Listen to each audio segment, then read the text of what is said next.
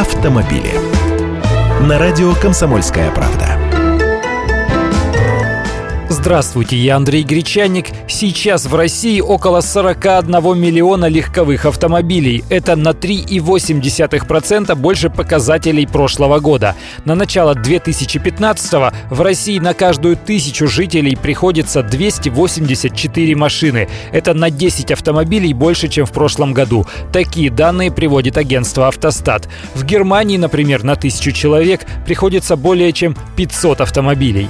Естественно, в Москве и Санкт-Петербурге уровень автомобилизации гораздо выше, он превышает отметку в 300 машин на тысячу жителей. Почти столь же высокие показатели обеспеченности в Приморском и Камчатском краях, а также в Калининградской области. Но эксперты считают, что эта особенность связана с транзитным значением этих регионов, когда машины могут продолжать числиться там, но эксплуатируются они уже на других территориях. Средний возраст автопарка в России по-прежнему очень высок. У легковых автомобилей он составляет аж 12 лет, а у грузовиков 19. За последние 13 лет обеспеченность россиян легковыми автомобилями выросла в два раза на начало 2002 года. На тысячу россиян было 144 автомобиля. Потом были годы экономического роста. Наибольший прирост был зафиксирован в 2007 и в 2008 годах, а после прошлого кризиса и в 2012 году. Потом продажи пошли на спад.